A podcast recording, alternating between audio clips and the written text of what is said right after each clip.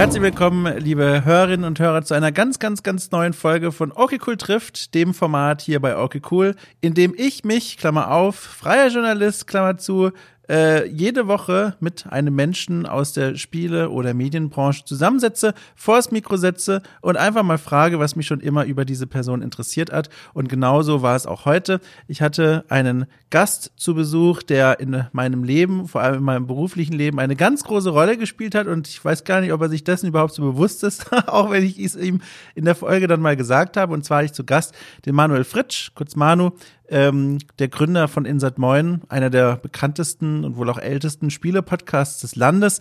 Äh, ein Podcast, der ursprünglich mal den Claim hatte, der täglichste Podcast der Welt zu sein. Der ging 2010 an den Start und veröffentlichte tatsächlich anfangs jeden Tag eine neue Folge. Und diesen Podcast habe ich damals nicht nur gehört, sondern ich habe als Gast in diesem Podcast auch meine aller, allerersten Erfahrungen gesammelt, äh, vor einem Mikrofon über Spiele zu sprechen. Das ist eine, äh, ein ganz wichtiger Schritt in meinem Leben gewesen, der der Grundstein war für vieles, was ich heute beruflich machen kann. Ich bin ja auch äh, hier Podcaster und, und Formatproduzent bei The Pod auf ein Bier und all solche Dinge könnte ich gar nicht machen, wenn ich da nicht, glaube ich, meine ersten Sporen eingesammelt hätte, verdient hätte, eins von beidem. Jedenfalls jedenfalls war es für mich aufgrund dessen ein ganz wunderbarer Moment, äh, Manu mal begrüßen zu können und mal hierher einzuladen zu diesem meinem Projekt Okay Cool. Das war richtig schön und äh, ich hatte auch Fragen. Ich hatte viele Fragen, auch wenn ich ihn persönlich kenne. Ich habe ihn jetzt schon eine ganze Weile nicht mehr gesehen. Aber mich hat vieles interessiert, vor allem aus seiner Vergangenheit. Äh, denn da gab es viele weiße Flecken, die ich selber gar nicht ausfüllen konnte. Äh, die ganze Geschichte vor seiner Arbeit heute im Spieljournalismus, denn er ist nicht nur Podcaster bei Insert Moin, sondern auch äh, freier Journalist, der vor allem für Gamester und GamePro über Spiele und Spielkultur schreibt, aber auch ein sehr ein sehr, sehr, sehr fähiger, auskennerischer Brettspielexperte ist. Ähm, er ist in der Jury äh, des Spiel des Jahres, dieser Brettspiel-Auszeichnungsgala. Äh, und es gab sehr, sehr viel, was ich ihn fragen wollte rund um diese Dinge. Und dann haben sich daraus ergeben, so eine kleine Zeitreise durch seine Biografie. Wir haben äh, uns begeben in die Anfänge ähm, seines frühesten Schaffens, kurz nach dem Abitur, haben uns dann durch sein Berufsleben durchgearbeitet und sind dann bei Insert Moin gelandet, wo es wirklich viel, viel, viel zu erzählen gab, wo es viel zuzuhören gab. Das war für mich sehr, sehr spannend und ich habe das sehr genossen. Und ich möchte an dieser Stelle auch nochmal ein riesengroßes Dankeschön zu Manu werfen. Keine Ahnung, ob er sich diese Anmoderation nochmal anhört. Egal, ich muss es für mich auch einfach machen. Es war wirklich eine große Freude und äh, eine schöne Zeitreise auch für mich zurück in eine Welt, in der ich noch nicht wirklich Ahnung hatte, was ich nach meinem Archäologiestudium eigentlich so anstellen wollte und dann nach und nach unaufhaltsam in diese Spielejournalismuswelt abgeglitten bin. Und jetzt bin ich hier. Jetzt sitze ich hier mit einem Kater mit Verdauungsproblemen auf meinem Schoß und habe Angst, dass hier gleich irgendein Darm explodiert. Hier. Ich glaube, ich breche hier mal lieber ab. Ich wünsche euch ganz viel Spaß mit dieser Folge und erlaube mir noch einen kleinen Hinweis für diejenigen, die äh, das entweder noch gar nicht wussten oder ganz neu zu diesem Format dazugestoßen sind. Okay Cool ist ein Online-Magazin, da gibt es auch Texte und zwar auf okcool.space. Die bemühen sich alle darum, sowohl die Podcaster als auch die Texte, einen etwas anderen Blick auf Spiele, Spielkultur und die Menschen zu werfen, die Spiele machen und die über Spiele schreiben, über Spiele sprechen. Und wenn ihr das cool findet und schön findet, dann findet ihr hier in der Folgenbeschreibung auch einen Link zu Steady. Da kann man dieses Projekt hier unterstützen und als Dankeschön Zugriff bekommen auf eine ganze Reihe anderer Podcast-Formate, in denen ich zum Beispiel vermeintliche Klassiker nachhole und mit modernen Augen bespreche.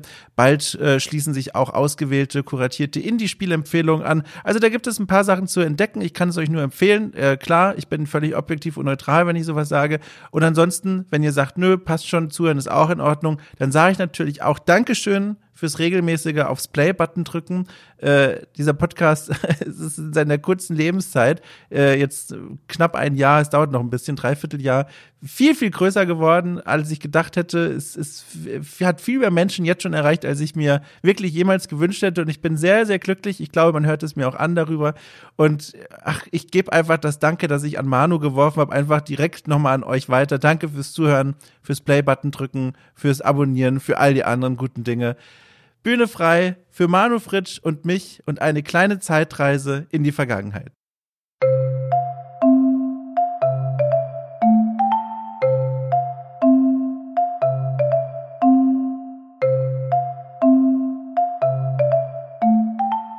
Ich muss äh, direkt ähm, eine, eine Frage stellen, die, die, äh, die frage ich mich jedes Mal, wenn wir uns hören. Und so oft ist es ja mittlerweile leider gar nicht mehr.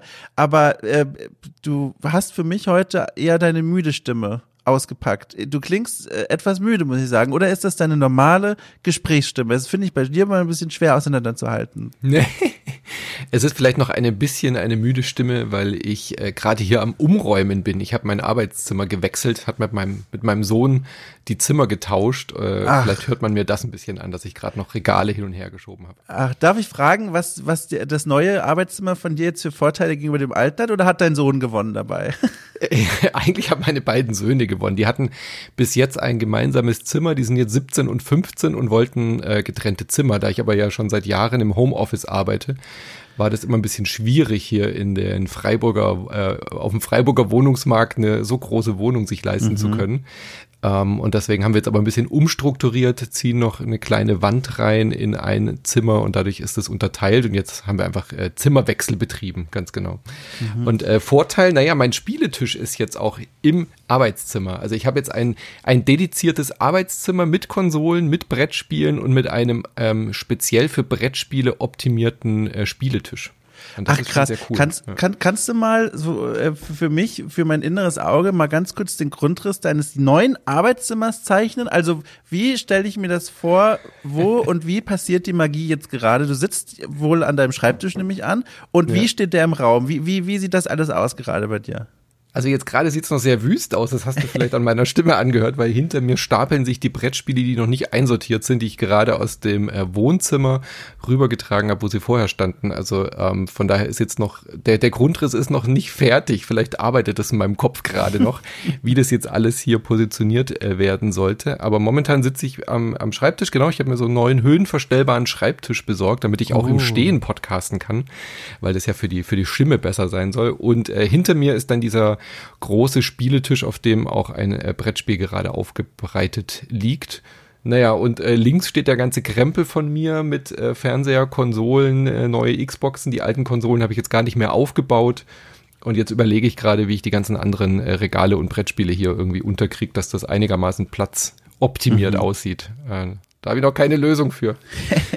du, du hast, ich glaube, gerade eben schon gesagt, wie lange bist du schon selbstständig jetzt mittlerweile im Jahr 2021? Ähm, seit genau 21 Jahren. Ich war Boah. noch nie angestellt, ich war schon immer selbstständig. Wahnsinn! Ist es denn für dich wichtig, jetzt so im Hinblick auf dein, dein äh, neu eingeräumtes, ausgeräumtes Arbeitszimmer, eine super gute, angenehme Arbeitsumgebung zu haben? Bist du so ein Umgebungsmensch oder kannst du das völlig mit Scheuklappen ausschalten und los geht's und Hauptsache der Rechner funktionieren? Eigentlich schon, ja. Also ich glaube, wenn, wenn ich irgendwo eine kleine Ecke habe, auf die ich mich dann äh, stürzen kann, dann, dann passt mir das eigentlich auch schon. Also ich glaube, ich bin da nicht so abhängig, dass jetzt irgendwie um mich herum das Feng Shui besonders gut sein muss mhm. oder dass ich irgendwie Duftkerzen aufstellen muss, no front. ja, ja, aber klang ein bisschen so.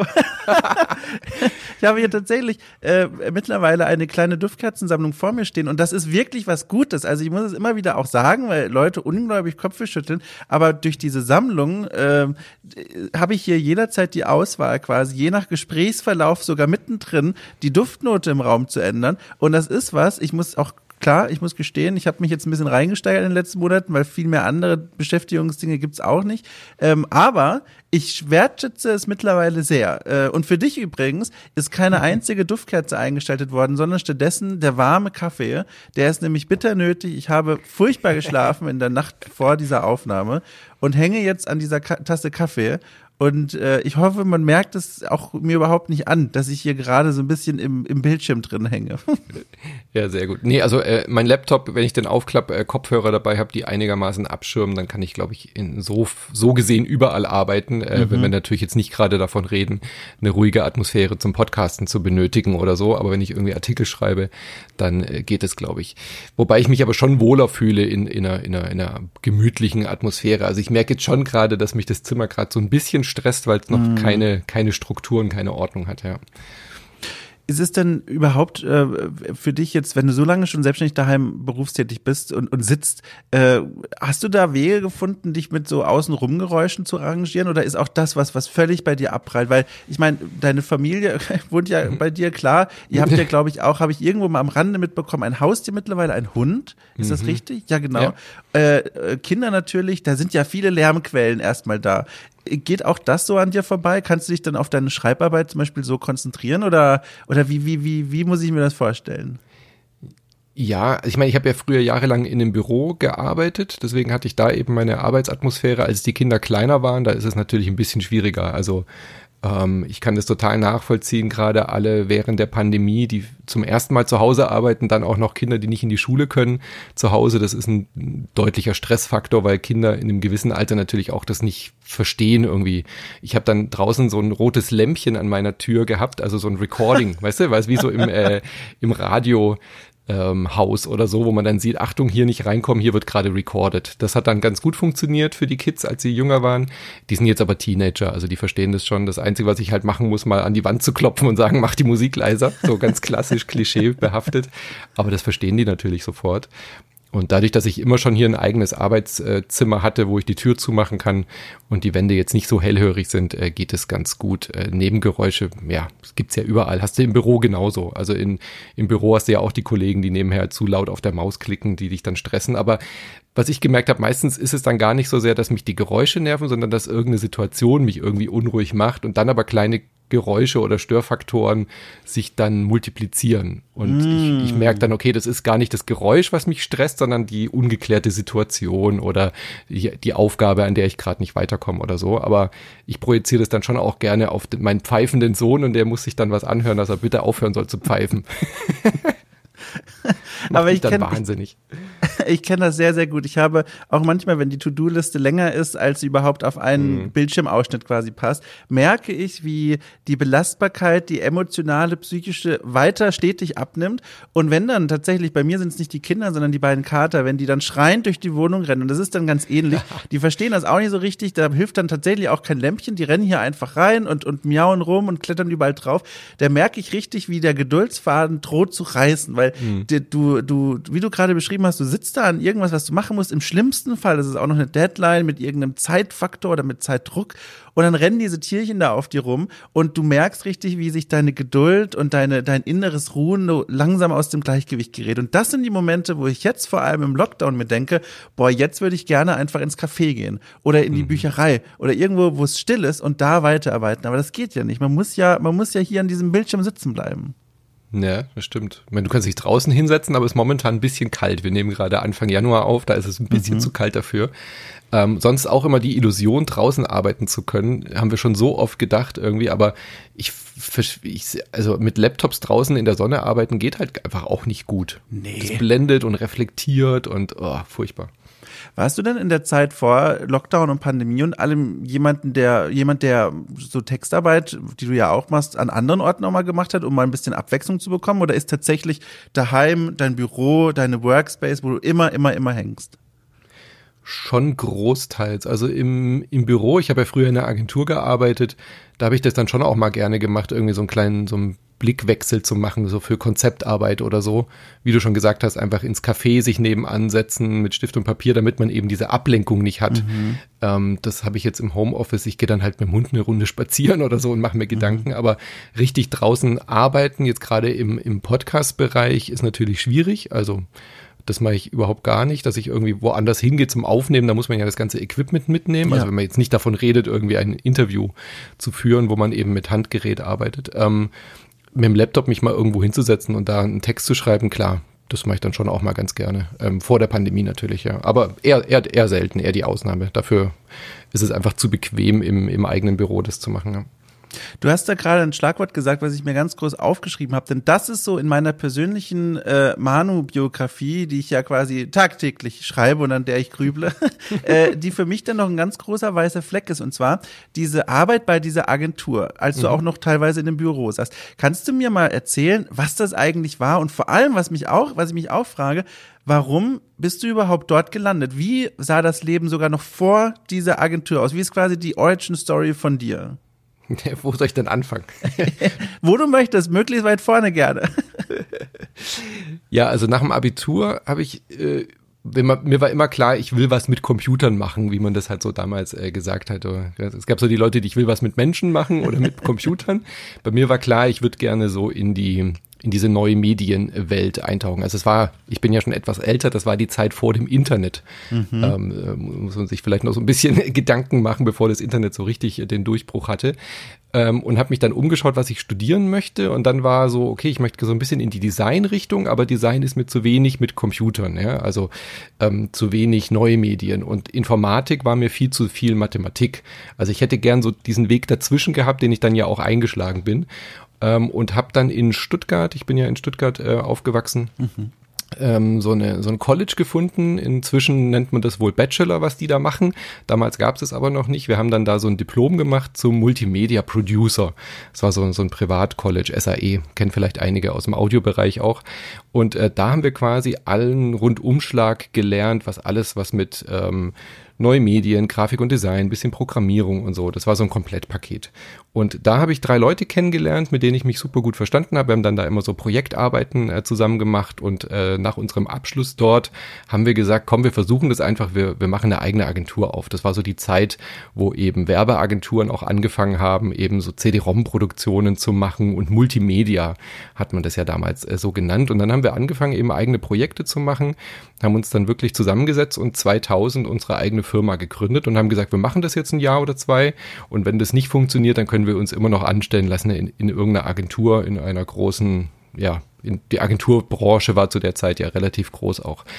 Ähm, das war so der, der kurz bevor die Blase dann geplatzt ist. Äh, mhm. Und da haben wir dann reingegründet sozusagen in diese äh, Phase, haben relativ schnell auch große Kunden bekommen, ähm, hatten dann auch wahnsinnig viel zu tun und dann auch entsprechend viel Erfolg und haben das dann gemacht. Also bis heute gibt's diese Firma noch. Ähm, ich bin dann da ja dann ausgestiegen. Aber das war so der, der, der Startschuss, also direkt aus der Uni sozusagen heraus dann diese Firma zu gründen und habe dann da naja, also am Anfang haben wir CD-ROM-Produktion gemacht und dann war uns nach dem ersten halben Jahr klar, okay, wir müssen irgendwie in, in den Internetbereich rein. Wir spezialisieren uns jetzt auf Internetseiten und haben dann eben Konzepte und Beratungsleistung gemacht für Leute, die damals alle noch kein Internet hatten. Also wir haben dann mittelständische Unternehmen, kleinere Kunden, größere Firmen dabei betreut, ähm, diesen Schritt zu gehen, eine eigene Internetseite überhaupt erstmal zu haben und äh, dort dann entsprechend eben die, die Webseiten zu bauen, die Webseiten zu gestalten und dann immer weiter, immer weiter eben auch Kampagnen zu machen. Da hat sich ja jedes Jahr wahnsinnig viel getan, ja. Und das habe ich 15 Jahre lang dann gemacht. Also ich muss sagen, ich, ich, vergesse immer mal wieder, dass tatsächlich zwischen uns doch ein kleiner Altersunterschied besteht. Als du deine Agentur gegründet hast, war ich elf Jahre alt, ey. Ja. Wahnsinn! Ja. Man verliert da so ein bisschen den Blick dafür, wenn man in dieser, gerade in dieser äh, Welt der Videospiele und des Videospieljournalismus unterwegs ist. Äh, Wahnsinn. Und ich finde vor allem auch spannend. Ich war ja auch erst 23. So, so riesengroß ist der Unterschied nicht. Aber klar, ich war natürlich ja. dann schon im Berufsleben. Ich habe 97 Abi gemacht, dann ähm, eben diese Ausbildung und 2000 haben wir unsere Firma gegründet. Ja, klar. Ja. Und da war ich ja jetzt auch noch relativ jung, aber dann ist das doch ein kleiner Unterschied, der halt in der jungen Phase macht das dann halt schon einen, einen Riesenunterschied. Ja. Mhm. Heutzutage merkt man das ja nicht mehr, wenn wir uns gegenüberstehen. wenn irgendwann mal wieder, man weiß ja nicht wann.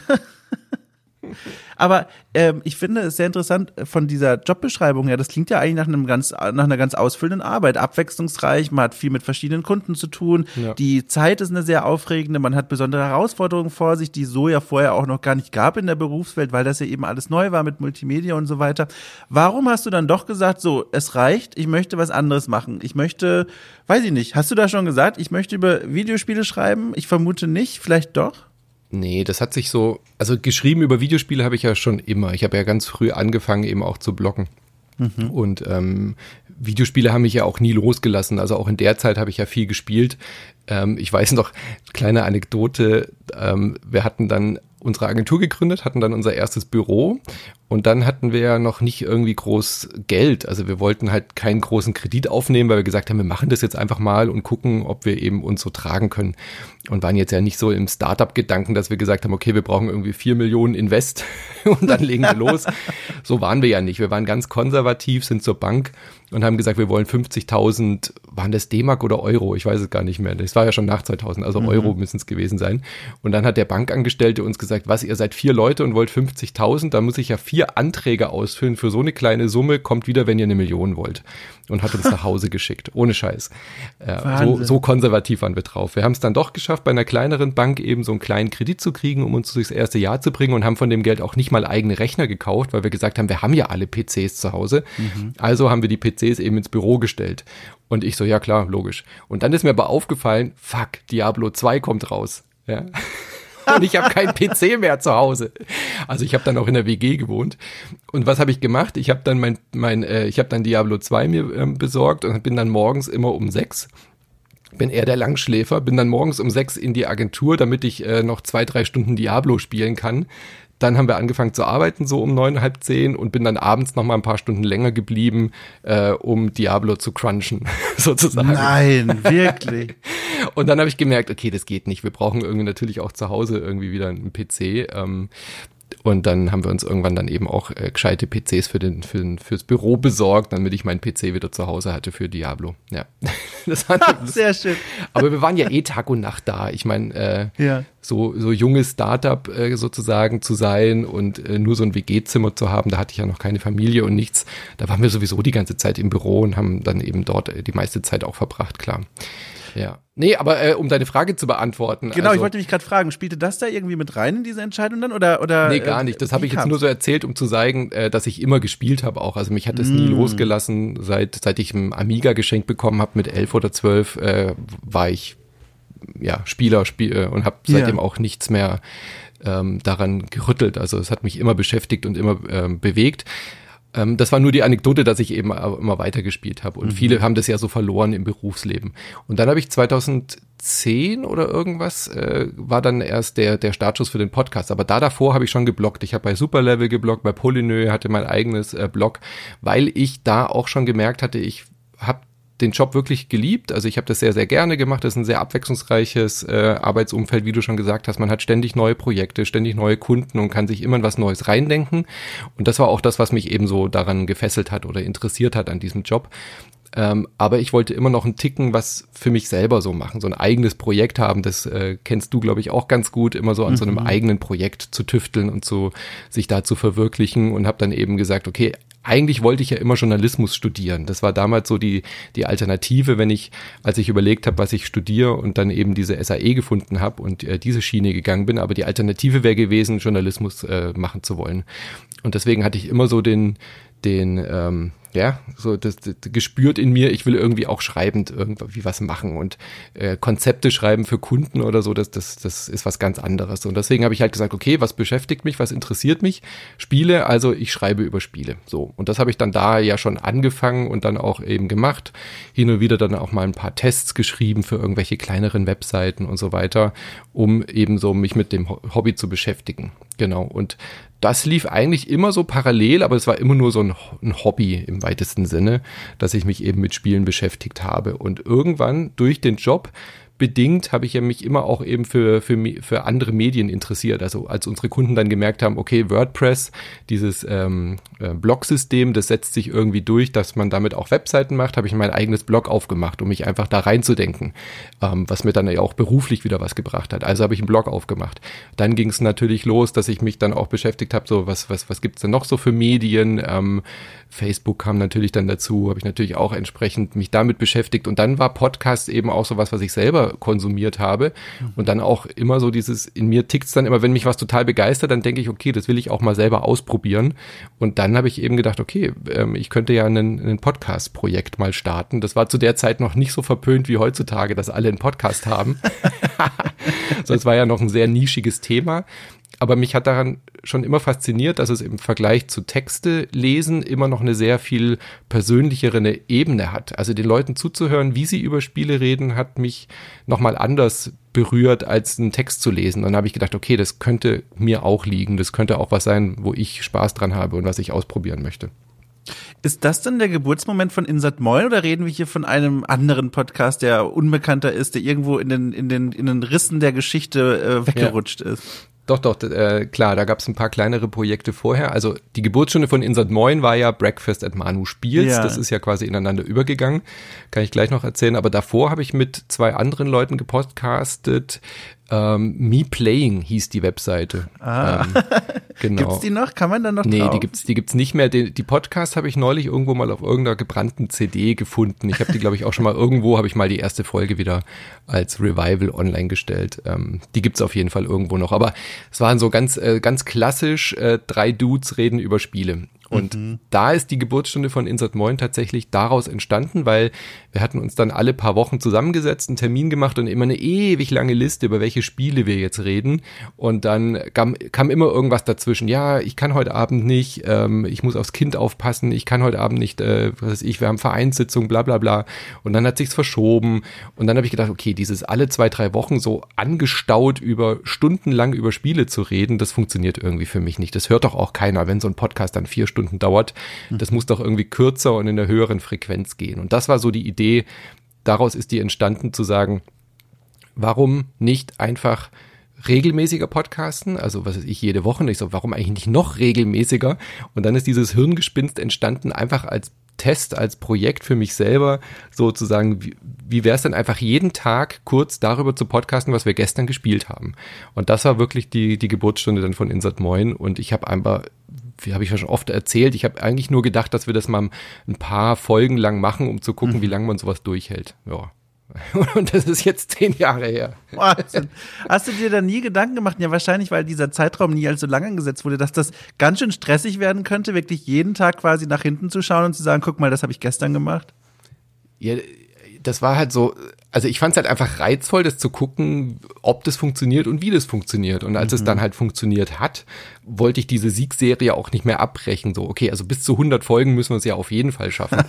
und dann, äh, ja, und ja, dann war der Bann irgendwie nicht mehr brechbar. Das war dann für mich aber auch, es hat aber auch einfach so Spaß gemacht. Also wenn es jetzt nicht irgendwie cool gewesen wäre, es gibt ja immer mal so Sachen so, ähm, ähm, Schreibmarathon im November jeden Tag was schreiben oder sowas, mhm. ja, wo man sich so ein Ziel setzt. Und ich fand es einfach reizvoll, das durchzuziehen, so jeden Tag das zu machen. Und ich habe ja auch gemerkt, dass mich das nicht nur erfüllt, dass mir das nicht nur Freude macht, sondern dass es ja auch angenommen wurde. Also das wurde ja sofort irgendwie, ähm, das war sehr viel erfolgreicher als der Podcast davor. Ja, es gab sehr viel mehr Feedback. Sowas gab es in der Form auch noch nicht. Und ich habe ja auch gemerkt, durch dieses tägliche damit auseinandersetzen, ist das Format auch ständig extrem gewachsen. Also von dieser zwei Leute reden darüber, was sie gestern gespielt haben, ist dann ja sofort dann auch nach ein paar Wochen die Idee entstanden, euch alle einzuladen. Also die ganzen Leute, mit denen ich mich irgendwie über die Blogs ausgetauscht habe. Ich habe mit Micha damals ja auch schon Blogartikel geschrieben. Ähm, mit hier, mit, mit euch hatten wir ja auch schon sehr früh Kontakt und so, mhm. ja. Und dann irgendwie einfach zu sagen, okay, warum, warum sind diese Podcasts eigentlich immer so statisch, dass immer die zwei, drei gleichen Leute reden? Ähm, lass uns doch mehr mit Gästen arbeiten und wir laden täglich irgendwie jemand anderen ein. Und daraus ist dann so nochmal so, so ein Funke entstanden, dass ich gemerkt habe, das macht ja total Spaß. Das ist ja total super, mit so viel verschiedenen Leuten irgendwie zu quatschen. Und dann dann war in dem Moment wusste ich aber auch schon, okay, das, das, das, das ziehe ich jetzt weiter durch, das bauen wir größer auf, weil es mich einfach so beschäftigt hat und so ähm, ja, emotional auch gestärkt hat. Also mir hat es einfach so viel gegeben, dieses Projekt, dass ich darüber gar nicht nachgedacht habe, wie viel Energie mich das eigentlich auch kostet. Weil wie gesagt, zu der Zeit oder jahrelang habe ich das ja nebenher betrieben. Also ich habe mich da dann schon ziemlich kaputt gewirtschaftet körperlich, so im Nachhinein. Äh, jeden Tag in einer eigenen Agentur zu arbeiten, wo man ja sowieso auch mehr als 100 Prozent gibt, weil man ja nicht nur Geschäftsführer und Gesellschafter ist, sondern ja auch quasi noch die wichtigste Arbeitskraft mit den, mit den Kollegen zusammen, wenn man selbstständig ist. Ähm, da war natürlich auch ein extremer Druck da. Und dann noch nebenher am Anfang das so zu machen, weil es mich erfüllt, aber dann irgendwann auch zu merken, da entsteht ja auch da entsteht ja auch richtig Arbeit. Also so diese nach Hause zu kommen nach einem Acht-Stunden-Tag, der meistens länger gedauert hat, dann mhm. noch zu überlegen, was, was ist denn jetzt der Podcast für morgen? Und dann muss man ja das Zeug auch noch spielen. Also da habe ich nicht viel geschlafen in der Zeit. Ähm, ich hatte diese Energie zu der Zeit, aber es ging dann auch nicht lange gut. Also es hat dann schon auch nach ein paar Jahren wirklich ähm, negative äh, äh, Sachen rausgekristallisiert, wo ich dann überlegen musste, wie, wie mache ich denn da jetzt weiter. Und das war der Punkt, wenn ich, wenn ich jetzt richtig es deute, dass du gesagt hast, du sagst im Agenturleben Tschüss und konzentrierst dich mehr auf den Podcast und den ganzen Spielekram ja. drumherum. Genau. Das war dann so ein längerer Prozess und ich war, glaube ich, dann auch eine Zeit lang nicht ganz ehrlich zu mir, was, was wirklich mein Schwerpunkt ist. Also ich habe dann schon auch gemerkt, dass ich meinen meinen äh, Kollegen oder meine Kollegen damals so ein bisschen im Stich gelassen habe. Ich habe jetzt nicht weniger in der Agentur gearbeitet, aber habe natürlich auch einfach, mein Kopf war halt viel mehr bei Insert Moin schon. Ja. Ähm, da war dann auch schon die Patreon-Kampagne gestartet, äh, also dieses Finanzierungsmodell. Und das war dann halt so noch nicht so groß, als dass ich sagen konnte, ich traue mich, das wirklich vollberuflich zu machen.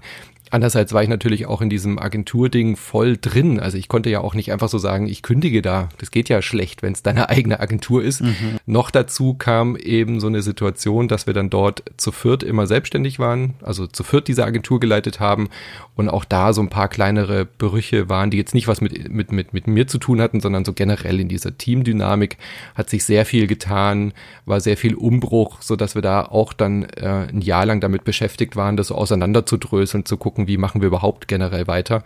Und ähm, in der Zeit war das aber auch nicht möglich auszusteigen, weil wir sowieso generell darüber verhandelt haben, wie wir mit dieser Agentur weitermachen. Ja? Also ähm, lösen wir die Agentur auf, ähm, machen nur noch zwei davon weiter, gehen die anderen zwei, lassen die sich ausbezahlen, ähm, wollen die was ganz anderes machen. Und da war so der erste Moment, wo ich gemerkt habe, oh cool, jetzt bietet sich tatsächlich auch eine Chance. Mir, ähm, ich könnte theoretisch jetzt auch eben aus dieser Agentur aussteigen und dann vollberuflich in Sat Moin machen. Aber das war natürlich auch so eine Unsicherheit, weil so viel war das bei Patreon noch nicht. Das waren irgendwie 1200 Euro oder irgendwas, die da reinkommen. Davon kann man keine Familie ernähren. Ja? Und ich hatte ja noch in der Zeit auch noch keine äh, Jobs irgendwie als Freelancer. Also das war so eine Überlegung. Gleichzeitig mussten wir aber natürlich auch unsere Projekte, unsere Kunden weiter bedienen, die wir da hatten. Das war ja auch ordentlich viel Arbeit immer, die wir da zu erledigen hatten, um den Laden auch am Laufen zu halten. Und ähm, da hast du ja auch Verpflichtungen. Aber da ist so der Gedanke entstanden, okay, das könnte jetzt vielleicht so ein Sprungbrett sein, hat sich dann aber alles komplett anders entwickelt. Ähm, insofern, dass wir wie so eine Art Scheidung gemacht haben. Also wir haben diese Agentur, die zu viert war, in der Mitte durchgeschnitten mit dem einen Kollegen, mit dem ich mich eben am besten verstanden habe, wo am besten die, die, die meisten ähm, ja, gleichen, gleichen Gedanken, gleichen Schwingungen so waren. Mit dem habe ich dann zusammen mich ausgegründet aus dieser Agentur. Wir haben die Hälfte der Kunden, die Hälfte des Bestandes mitgenommen und mussten dann aber noch mehr arbeiten. Und das war so ein Problem. Also statt aus der Agentur rauszugehen, waren wir quasi durch die Umstände, wie sich das alles so entwickelt hatte, gezwungen, quasi zu zweit eine Firma weiterzumachen, die wir vorher zu viert gemacht haben. Ja. Das heißt, wir mussten sehr viel mehr noch arbeiten, weil wir davor natürlich auch die Arbeit, was Buchhaltung, Akquise, äh, Bestandskundenbetreuung und natürlich auch bei den Projekten, ähm, was, was Projektmanagement und äh, Programmierung angeht und so, und dann auf einmal weniger Leute waren. Das hat uns einerseits sehr viel mehr Freiheiten und Freiräume gegeben, weil wir beide auf einer gleichen Wellenlänge waren, auch gleich schon sehr viel mehr mit Homeoffice gearbeitet haben, ähm, sehr viel flexibler mit unseren Arbeitszeiten umgegangen sind, als es vorher in der Agentur möglich war. Was eben sehr viel Vorteile mit sich brachte, aber die Agentur war, wurde dadurch natürlich wieder noch wichtiger, als sie davor schon war, weil sie halt nur noch auf zwei Schultern äh, geschultert war. Und äh, das hat mich dann äh, schlussendlich völlig äh, zerrissen, weil ich einfach zwei Selbstständigkeiten hatte. Insat Moin hatte ja dann auch schon eine gewisse Verpflichtung, ähm, weil da natürlich auch schon gewisse Erwartungshaltungen dann waren durch die Patreons und durch die, durch die Projekte, die da anliefen. Und da habe ich dann gemerkt, okay, das, das, das kann ich nicht auf Dauer aufrechterhalten. Das macht mich äh, komplett kaputt. Also ich benutze es nicht leicht äh, sinnig, aber ich war wirklich kurz vor dem Burnout. Äh, mhm. Äh, da bin ich mir sehr, sehr sicher. Ich habe es jetzt nicht diagnostiziert, aber ich war wirklich völlig am Ende und habe dann gemerkt, okay, es, es geht nicht, ich muss konsequent sein, ich muss ehrlich zu mir sein, ich muss auch ehrlich zu meinem Kollegen sein und habe dann gesagt, hör zu, ich äh, glaube, mein Herz schlägt einfach mehr für Insert Moin als für diese Firma. Und äh, mir, macht, mir hat 15 Jahre lang sehr viel Spaß gemacht, aber ich muss, ich muss mich darauf konzentrieren und ich muss diesen Schritt wagen, quasi nochmal neu wieder in die Selbstständigkeit zu gehen und das nicht nur so nebenher zu machen, weil das wird einfach beiden Projekten nicht gerecht. Also das war, wenn ich jetzt richtig äh, mitgerechnet habe, vor sechs Jahren etwa, fünf, sechs genau. Jahren, dass du dann diesen Schritt da rausgemacht hast, ja. aus dem Agenturleben. Ja. Wahnsinn. Sind das jetzt, wenn ich fragen darf, verbrannte Brücken zu deinen Agenturfreunden oder wie seid ihr da auseinandergegangen? Nee, wir haben das wirklich vorbildlich äh, hingedeichselt. Also wie gesagt, wir hatten so ein bisschen Zoff natürlich so in dieser Umbruchphase ähm, wo wir zu viert gesagt haben, wie geht's denn überhaupt weiter, aber haben dann sofort auch immer gleich mit äh, Coaches gearbeitet. Also das war von Anfang an super. Wir haben uns immer gut verstanden, es war nie groß Streit und auch wenn wenn es da Meinungsverschiedenheiten gab, haben wir das sehr sachlich immer dann eben auch mit externer Hilfe zusammen irgendwie versucht aufzudröseln und es war nie auf einer persönlichen Ebene. Also ich bin jetzt auch nicht mehr persönlich groß mit denen befreundet, weil es halt einfach Geschäftskollegen waren. Das kennt man, wenn man irgendwie aus dem Büro mal wechselt. Mit manchen hat man halt noch Kontakt, weil man gemerkt hat, das sind irgendwie auch Freunde. Die anderen waren halt eher nur so Geschäftspartner. Also ich mache mit denen jetzt nicht mehr groß was persönlich, aber ist auch überhaupt kein Problem, wenn man die mal so trifft in Freiburg oder so. Nee, gar nicht. Und auch mit meinem anderen Kollegen, der hat es, glaube ich, der war, glaube ich, auch tatsächlich sehr froh, also mit dem ich dann die zweite Firma weitergeführt habe, dass es jetzt einfach ein, eine Klarheit hat, ja, dass er dann halt mhm. halt alleine als selbstständiger Grafiker, Illustrator sich auch wieder neu erfinden kann und ich glaube, da gibt es auch kein böses Blut. Mit dem bin ich auch tatsächlich noch befreundet, ja. Wie lange lief denn dann eigentlich noch während deiner Agenturzeit Insert Moin, beziehungsweise, wenn ich es richtig im Kopf habe, so hieß es, hieß es ja vorher Breakfast at Manus. Wie lange lief das denn parallel? Also, wie viele Jahre war das quasi, bevor du gesagt hast, so, ich muss mich jetzt auf das eine konzentrieren? Naja, 2010 war der offizielle Startschuss. Ja. Also November 2010 haben wir die erste Folge von dem täglichen Format Breakfast at Manu Spiels aufgenommen.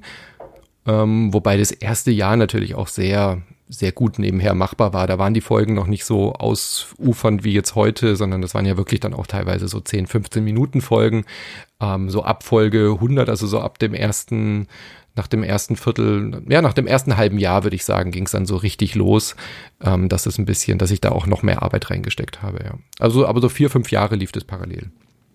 Wahnsinn. Äh, kannst du dich noch erinnern, wie so die ersten Erfolge so aussahen? Weißt du noch, wie viele Menschen diesen Podcast im ersten Jahr meinetwegen gehört haben? War das so ein Ding, was sofort irgendwie seine Nische gefunden hat, wo Menschen gesagt haben, ach guck mal, Podcast, völlig neue Geschichte und dann auch noch so ein spannender Ansatz und ein spannendes Thema, das hören wir uns an? Oder musste der sich irgendwie erst etablieren? Kannst du dich daran noch erinnern?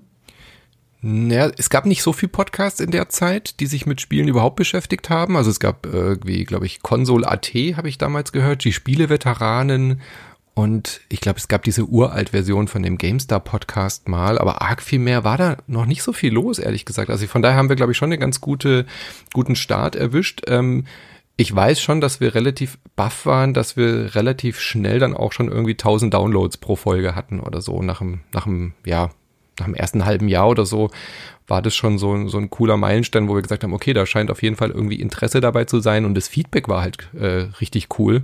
Wir haben dann auch sehr, was, was ich heutzutage ein bisschen vermisse, sehr viel ähm, Presseanfragen tatsächlich auch bekommen. also ja, dass wirklich Leute so, ja, der erste tägliche Podcast äh, oder dass irgendwelche Journalisten uns dann auch mal so vorgestellt haben in irgendwelchen Podcasts, äh, Formaten oder Empfehlungen oder so weiter. Das war dann wirklich cool. Und klar, durch die durch die ähm, Gastauswahl war es dann auch immer wieder so, dass wir natürlich sehr schnell dann auch an Reichweite ähm, gewonnen haben. Und ich hatte so das Gefühl, so nach der, also das merkt man ja dann immer auf so auf der Gamescom. Ja, wir hatten dann so die ersten zwei, drei Jahre das gemacht und auf der Gamescom war das dann schon so, ah, okay, ja, ja, natürlich kenne ich euren Podcast und so, okay. das war dann, also dass auch die Spieleentwicklerinnen äh, uns dann tatsächlich schon kannten, weil sie das Format irgendwie schon gehört haben. Und das waren dann so die ersten Momente, wo ich gemerkt habe, ja, cool. Da, da baut sich, da etabliert sich was, da ist irgendwie so eine Marke, die irgendwie entsteht. Und ja, so Meilensteine waren dann natürlich auch, dass wir dann ähm, mit Superlevel kooperiert haben dass äh, Fabu damals gesagt hat, ähm, ich würde euch gerne quasi hier integrieren in Superlevel. Ich war sowieso schon als Autor bei Superlevel dabei. Lass uns das irgendwie hier integrieren, dann, dass wir täglich Content auf dieser Seite haben. Also da war Superlevel, wenn ihr das noch kennt, das ist so ein Spieleblog gewesen, was aber auch eine sehr große Reichweite sich dann aufbauen konnte, weil sich es halt so spezialisiert hatte auf Indies. Und ähm, Fabu hatte, glaube ich, auch gesehen, dass wir halt einfach eine sehr große weites Publikum mitbringen können, um Superlevel noch weiter nach vorne zu bringen. Ähm, leider gibt's Superlevel nicht mehr, so dass wir da dann halt wieder rausgegangen sind und dann aber den Namen von, äh, von Fabru, von Insert Moin quasi beibehalten haben. Genau. Mhm. Äh, und ähm, von diesem Schritt, wie kam denn da plötzlich dann noch Daniel und Michael rein? Die waren ja ursprünglich die, die, die Ursprungsteambesetzung von Inside Moin. Mittlerweile ist das Team ja so noch mal ein bisschen, hat sich verändert. Aber wie kamen die beiden dann noch zu dir ran? Waren die schon von ganz Anfang an bei, bei, bei Breakfast at Manus dabei oder wie haben die ihren Weg in das Projekt gefunden? Nee, ganz am Anfang war der Boris noch dabei. Der Ach. ist, der arbeitet inzwischen bei Apple. Deswegen Ach. haben wir ihn raus. Äh, ist er dann gegangen, weil er einfach überhaupt keine Zeit mehr hatte für Podcasten. Also das war wirklich ein ein Mensch, den ich jahrelang gar nicht persönlich kannte. Das war ja diese Idee, dieses Experiment und ich hatte schon irgendwie sehr viel Kontakt auf Twitter mit ihm. Also wie kennst es ja so Internetfreundschaften, yeah. die man erst Jahre später trifft und sich dann sieht und denkt, ja, wir kennen uns ja gefühlt schon immer so. Ähm, so einer war das, äh, mit dem ich mich eben gut verstanden habe, der Lust hatte, auch die Technik äh, zu machen. Also der war eben schon immer auch ähm, Programmierer und hat wahnsinnig coole Skripte geschrieben. Also dadurch, dass wir ja täglich produziert haben, ging es ja nicht nur darum, jemanden zu haben, mit dem ich irgendwie gut podcasten kann, sondern der halt auch da so ein bisschen Affinität hat äh, hat uns einen Server aufgesetzt und er hat wirklich Skripte geschrieben, die automatisch das Intro und Outro dran schneiden. Ja, dass wir einfach die, die Datei nach der Aufnahme so irgendwo hinschicken, ein, ein Skript ausführen, das Intro und Outro automatisch dran geschnitten wurden, der Levelizer, der Normalizer und so automatisch drüber laufen, also einfach so Automatismen etabliert. Also der war eine große Hilfe am Anfang und hat dann ähm, ein Kind gekriegt, äh, hatte dann da ähm, auch viel, ähm, ähm, familiäre Probleme, die er dann klären wollte und hat dann aber ein Jobangebot auch noch von Apple bekommen und hat dann gesagt, er, er geht raus, er schafft es nicht mehr täglich zu podcasten und ähm, ja, ist dann auch tatsächlich äh, zu Apple gegangen und ist da auch heute noch. Mhm. Und dann habe ich überlegt, okay, ich brauche Ersatz jetzt, äh, Podcaster-Ersatz, weil tägliches Format schaffst du, schaffst du nicht alleine. Das war, das war mir klar. Und ich hatte schon immer mit Micha sehr viel kooperiert über, der hatte damals auch so ein Blog-Kollektiv, die Kollisionsabfrage. Mhm. Äh, mit dem habe ich wa mich wahnsinnig gut verstanden und habe mit ihm auch schon öfter gepodcastet. Genauso Daniel. Daniel hat sich selber mal eingeladen, ähm, hat uns irgendwie auch gefunden und hat mich angeschrieben, ob wir nicht mal über ein Buch podcasten wollen. Ich habe das für einen blöden Scherz gehalten, habe ihn ausgelacht, aber habe gesagt, ja klar, aber über Podcasten können wir natürlich trotzdem. Und dann haben wir uns getroffen, dann hat er tatsächlich über ein Buch geredet. Also das war ist dieser Running Gag, der bis heute anhält. Das war wirklich so die äh, die erste Begegnung, weil das war ein Buch über die äh, Rockstar Story, also über die GTA-Macher. Mhm. Und äh, da war die Chemie war einfach so gut mit den beiden, dass ich die beiden gefragt habe, ob sie äh, ähm, sich vorstellen können, nicht nur als Gast dabei zu sein. Micha war sehr oft zu Gast, äh, sondern auch quasi eigene Folgen zu machen und so Dauergäste werden oder dann eben vielleicht auch eigene Folgen machen. Und beide hatten sehr viel Spaß daran, sehr viel äh, Lust darauf und ja, und sind dann einfach, haben einfach Ja gesagt, sind einfach mit ins Team gekommen. Ähm, genau, so und seitdem war das dann so. Also das war dann einfach eine, eine, eine Freundschaft, die schon da war, die sich dann halt noch sehr viel mehr verstärkt hat. Und es war einfach so ein Bauchgefühl. Ich habe damals einfach überlegt, mit welchen Leuten kann ich mir vorstellen, das ähm, täglich zu machen oder, oder sehr, sehr lange Zeit zu verbringen. Und genau, die beiden habe ich gefragt und die waren sofort dabei. Lief denn zu dem Zeitpunkt schon die Patreon-Kampagne oder habt ihr euch dann zu dritt hingesetzt und gesagt, so, und jetzt wollen wir versuchen, das irgendwie auch zu finanzieren? Nee, das kam später dazu. Also ja. die waren dann schon auch dabei. Dann kam diese Geschichte mit äh, Fabu. Das war dann so die erste Finanzierungsidee, äh, weil Fabu, ich war schon immer so ein bisschen im Hinterkopf, hatte ich schon immer, okay, mit, mit entsprechender Reichweite müssen wir mal darüber nachdenken, wie wir das finanzieren können. Da war ich ja noch, aber ich hatte ja finanziell keine Sorgen, weil ich war ja in der Agentur und habe da ja Geld verdient. Deswegen konnte ich äh, das so langsam angehen. Aber ich hatte schon im Hinterkopf, irgendwann muss das mal irgendwie sich, sich finanzieren oder tragen. Ähm, weil so im Hinterkopf hatte ich schon immer, glaube ich, das Gefühl, das könnte doch auch ein Fulltime-Job sein, ja, wenn sich das mal so etabliert. Ähm, das war aber eher so eine Vision. Und dann hat Fabu vorgeschlagen, er nimmt Superlevel, er will sowieso auch gucken, wie man Superlevel finanzieren kann. Wenn wir Insat Moin noch dazu nehmen, dann können wir doch gemeinsam an einem Strang ziehen. Ihr könnt euch auf die Inhalte konzentrieren, er kümmert sich um, um Kunden, Werbekunden, was auch immer, in irgendeiner Form der Finanzierung oder wir machen so eine Crowdfunding-Kampagne. Alles klar, so war, so war der Plan. Und Fabu kam dann ehrlich gesagt einfach nicht aus dem Quark. Also er hat dann einfach immer nur davon gesprochen, Finanzierungsmodelle zu finden, aber es, ich kenne es ja aus eigener Erfahrung, ich habe es ja dann auch probiert, es ist einfach verdammt schwer. Also ich mache ihm da auch gar keinen Vorwurf, so ein Indie-Seite oder so ein Nischenprojekt irgendwie zu finanzieren.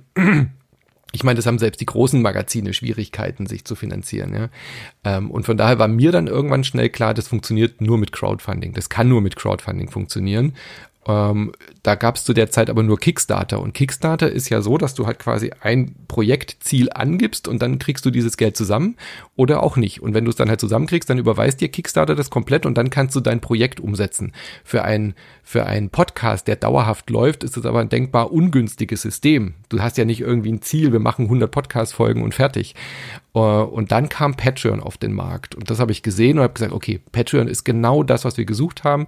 Das ist quasi wie Kickstarter, aber mit monatlichen Gebühren. Dass du einfach sagen kannst, du kannst mein mein Patron werden und kannst mich dauerhaft unterstützen und kriegst dafür eine kleine Gegenleistung oder eben halt auch nicht. Ja, also einfach ähm, so dieses dauerhafte Modell statt ein Kickstarter. Und Fabo hat sich da irgendwie, war nicht so überzeugt davon und da habe ich gesagt, alles klar, dann mache ich es jetzt, dann mache ich jetzt halt für Insert Moin. Ich mache das jetzt selber. Und das war dann so der Startschuss, wo ich gesagt habe, das, das muss jetzt einfach funktionieren. Wir waren dann, glaube ich, sogar die ersten aus Deutschland, die auf Patreon waren. Ähm, und das hat sich ja zum Glück dann auch bewahrheitet, dass dieses System sich durchgesetzt hat, wobei wir uns sehr, sehr, sehr viel äh, negative Kritik anhören mussten, damals von irgendwelchen ehemaligen Blog-Kollegen, also nicht, nicht Superlevel, sondern das andere Blog, die uns dann als Bettler bezeichnet haben und wir wären ja voll die Sellouts und überhaupt nicht real und ähm, das, das gehörte damals natürlich auch dazu. Aber ich, mir war von Anfang an klar, das ist, das ist die Zukunft, das muss irgendwie so sein, weil ich will mich auch nicht an Werbekunden anbiedern. Ja? Also ich möchte auch nicht ein, ich, ich komme ja aus dieser journalistischen Ecke, wo ich immer hin wollte und ich will Insert Moin auch so behalten und ich möchte nicht mit Werbekunden hantieren. Ich habe das ja dann auch probiert, als wir dann von Superlevel weg sind, mal eine Zeit lang, einfach nur zu gucken, wie das, wie, wie, wie das so funktioniert. Aber finde mal für einen, für einen Fachpodcast ein ein, ein Werbekunden, die nicht aus diesem Bereich sind, ja, weil du dich ja nicht irgendwie verkaufen willst an Sony und Microsoft, wenn du über deren Produkte reden möchtest, dann aber andere Kunden zu finden, die da Bock haben, drauf Werbung zu buchen und Podcast war sowieso nicht irgendwie äh, der große Werbemarkt. Das hat überhaupt nicht funktioniert und deswegen war mir klar, wir müssen uns voll auf dieses Crowdfunding stürzen.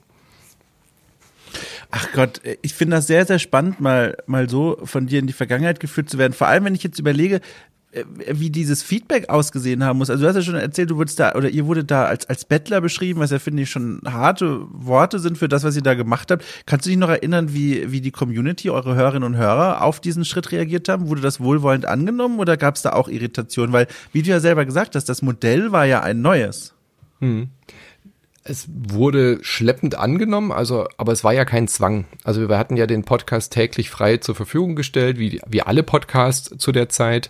Und es gab halt ja auch schon bei Tim Pritlove und so irgendwie ähm, Modelle, irgendwie über Flatter mal ein paar, paar Cent da zu lassen oder mal einen Kaffee oder sowas, ja.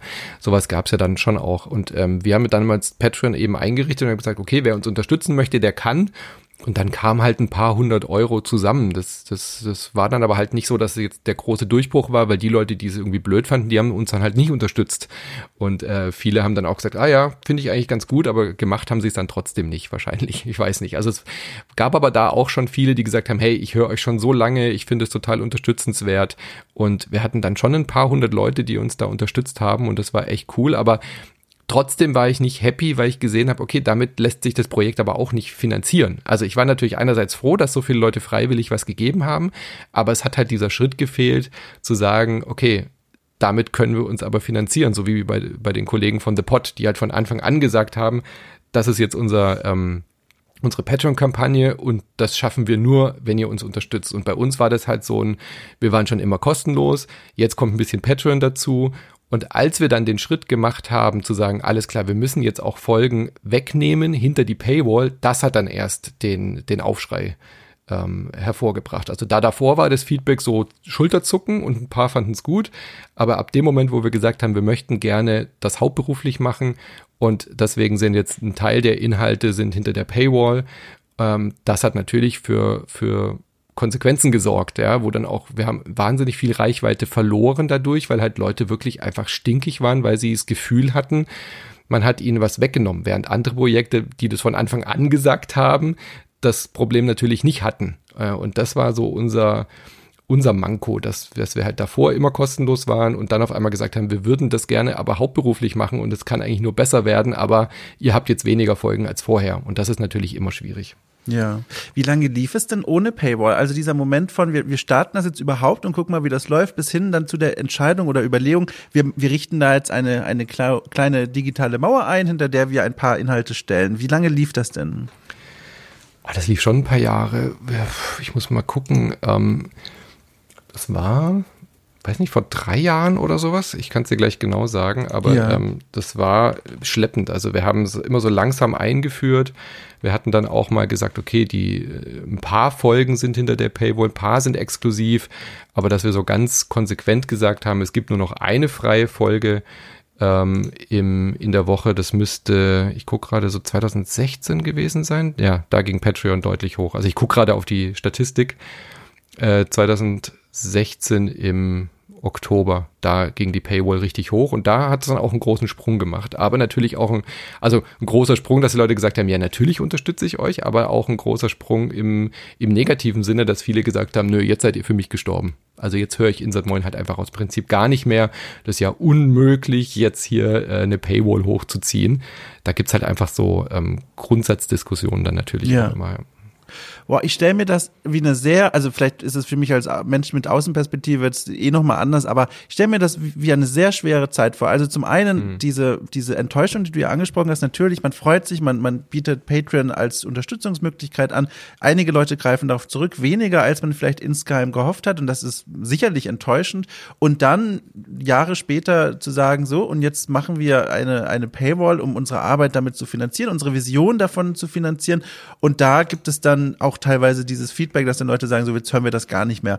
Mhm. Kannst du dich noch erinnern in dieser Zeit, dass das irgendwie auch deine Arbeit für Insertmoin beeinflusst hat? Hast du dich mit, weiß ich nicht, was ja vollkommen nachvollziehbar wäre, etwas frustrierter frühs ans Mikro gesetzt? Hat sich das irgendwie, ist das so hineingeblutet in deine Arbeit oder wie bist du damit umgegangen? Nein, ich habe es Positive draus gesehen. Also ich habe dann natürlich erstmal, erstmal mussten wir schlucken, weil natürlich macht man das ja auch, weil man gerne gehört wird. Also so diese, dieses, das, die Reichweite sind ja nur Zahlen, aber man hat ja sehr wenig Feedback bei Podcasts und so. Natürlich guckt man auf die Zahlen und ich war natürlich schon mega stolz immer, wenn wir in den äh, drei Folgen in den Top Ten hatten bei iTunes oder sowas, ja. Oder dann irgendwie auf Platz eins, Platz drei, Platz fünf und sieben mit dem, mit dem Jahresrückblick. Das ist natürlich, sind geile Momente, wenn du einfach siehst, okay, cool, das ist, ähm, ja, wir sind da irgendwie da, gehören da oben mit dazu, zu den, zu den wichtigsten Podcasts. Und dann aber durch diese, durch diese Paywall, da auf einmal nicht mehr aufzutauchen, weil, weil die Reichweite einfach weg ist. Ja, wenn du halt hinter der Paywall bist, hast du halt ähm, wenn es hochkommt, fünf bis sechs Prozent der Leute, die dich vorher gehört haben. Und das war erstmal so, womit ich klarkommen musste im Kopf sozusagen, okay, uns hören jetzt nicht mehr irgendwie äh, 10, 15.000 Downloads oder Hörer, Hörerinnen am Tag, sondern wir produzieren jetzt halt quasi eine Folge für die 998 Patreons, die wir haben. Ja, das ist natürlich schon erstmal so, hm, warum machen wir das eigentlich? Aber dann guckst du halt und sagst, okay, das sind aber tausend Leute, die dich wirklich gerne hören, die dich intensiv hören, die dich bewusst hören, die, die Geld in die Hand nehmen, um diesen Inhalt zu machen. Das hat mich dann tatsächlich noch sehr viel mehr motiviert, weil das sind genau die Leute, für die wir das ja dann wirklich machen. Weißt du? Also, das ist dann nicht nur so irgendwelche Zahlen, sondern da weiß ich ganz genau, das ist, das ist meine Community, das ist unsere Community mit den Leuten, haben wir sehr intensiven Kontakt, die, die sind überzeugt von, dass das, was wir hier machen, gut ist und die zahlen uns dafür auch. Und natürlich auch mit dem, mit dem Rückgang der, der großen Reichweite kam aber ja auch ein deutlich mehr äh, dickeres äh, Budget, mit dem wir besser arbeiten konnten. Also einerseits war ich total motiviert, weil die Zahlen wirklich deutlich nach oben gegangen sind äh, bei Patreon und auf einmal so dieser Traum von, das kann ich jetzt hauptberuflich machen, der war ja dann auf einmal realistisch und und und da. Ja, und da war dann auch der Knackpunkt, dass ich gesagt habe, okay, jetzt jetzt kann ich es mir wirklich vorstellen. Also wir sind von irgendwie 1500 Euro im Monat halt hochgeschnellt zu 4500 äh, Euro im Monat, die natürlich mit, mit Steuern und allem drum und dran, aber die auf jeden Fall so in die Richtung gingen, in die ich mir das vorgestellt habe, dass, dass ich mit äh, Micha und äh, Daniel aus, ausgemacht habe, alles klar, ich würde das gerne hauptberuflich machen. Ähm, ist das zieht ihr da mit an einem Strang, so, ja, dass, dass ich quasi jetzt den ersten Schritt wage, aus der Agentur rausgehe, ähm, jetzt gibt's Zahlen hier bei Patreon, mit denen das einigermaßen realistisch wird, können wir uns da irgendwie verständigen. Und das haben wir dann eben auch äh, gut gemacht, gut geschafft. Daniel hat äh, einen festen Job gehabt, der wollte gar kein äh, Geld, weil er gesagt hat, er muss es dann ja eh irgendwie mit seinem Arbeitgeber und so. Für ihn bleibt es ein Hobby. Ähm, er, er macht mir quasi den Weg frei, da mich, mich hauptberuflich mit beschäftigen zu können. Und der Michael hat auch gesagt, er möchte gerne das trotzdem noch recht reduziert lassen, die Arbeitslastung. Also er möchte gerne so 20 Prozent ähm, haben und auch entsprechend 20 Prozent der Arbeitslast haben. Ja, also so eine Folge in der Woche. Und dann hat es gut funktioniert und dann war ich total motiviert auch. Trotz dieses Rückgangs der Reichweite war ich total motiviert, weil ich eben mein Ziel, meinem Ziel näher gekommen bin, das hauptberuflich zu machen. Und das hat mir dann sehr viel, sehr viel Motivation dagegen äh, gegeben und äh, überhaupt nicht für Frustration gesorgt. Man muss nur erstmal im Kopf diesen Schalter umlegen, für wen man das macht. Macht man es für die Reichweite oder macht man es für die Leute, die einen, die einem wirklich was wert sind, ja. Ja. Und heute bist du ja noch nicht ganz an dem Punkt, dass du wirklich komplett nur von Inside Mind leben kannst. Das Projekt ist zwar, äh, wie du selber schon beschrieben hast, hat mittlerweile einige Unterstützerinnen und Unterstützer hinter sich versammeln können, aber es reicht ja noch nicht, um deinen Lebensunterhalt komplett nur mit diesem Projekt zu verdienen. Das war ja, ja ursprünglich mal, was du vorhin erzählt hast, so eine Idee hinter Inside Mind gewesen. Ist das überhaupt noch aktuell? Also ist das noch ein Traum, an dem du irgendwie arbeitest oder hat das mittlerweile einen neuen Stellenwert für dich gewonnen, Inside Mind, dass du sagst, gut, das ist ein Ding in meinem Arbeitsleben, in meinem Leben und der Rest sind Dinge, die gar nichts mit Inside Moin zu tun haben und das ist auch okay so. Ich glaube, da war ich schon immer realistisch, dass das natürlich mein, mein Traum ist, davon hauptberuflich äh, zu leben, aber mir war auch klar, es ist jetzt nicht zu dem Zeitpunkt, wo ich aus der Agentur bin, war es nicht realistisch und ist es auch nicht ähm, äh, es ist auch nicht gut, sich auf eine Sache nur zu konzentrieren. Also das habe ich aus meiner ähm, davor 15-jährigen Selbstständigkeit auch gelernt in der Agentur, dass man immer aufpassen muss, sich nicht zu sehr auf einen großen Kunden oder so zu verlassen. Ja, also dieses Pareto-Prinzip, dieses 80-20, das greift halt einfach überall. Also in der Regel machen 20 Prozent deiner Kunden 80 Prozent des Umsatzes aus. Und deswegen ist halt die Gefahr groß, wenn dir ein großer Kunde wegbricht, dass du auf einmal Insolvenz wirst. Und deswegen haben wir da auch als Agentur schon immer geguckt, möglichst noch ähm, äh, ein zweites Standbein aufzubauen, ähm, zu gucken, wo man eben auch noch andere Projekte hat, die vielleicht äh, dauerhaft irgendwas generieren, wo man, wo man nicht abhängig ist, wenn ein, ein Kunde dir wegbricht. Und so habe ich das hier halt auch von Anfang an gedacht, dass ich gesagt habe, okay, Insert Moin ist ein Standbein, das wichtigste wahrscheinlich auch ähm, vorübergehend, aber wo, wie kann ich das denn ergänzen durch weitere Beschäftigungen. Ähm, am Anfang war klar, wenn ich aus der Agentur rausgehe, dass ich dort weiterhin erstmal als Freelancer meine Projekte weiter abwickel.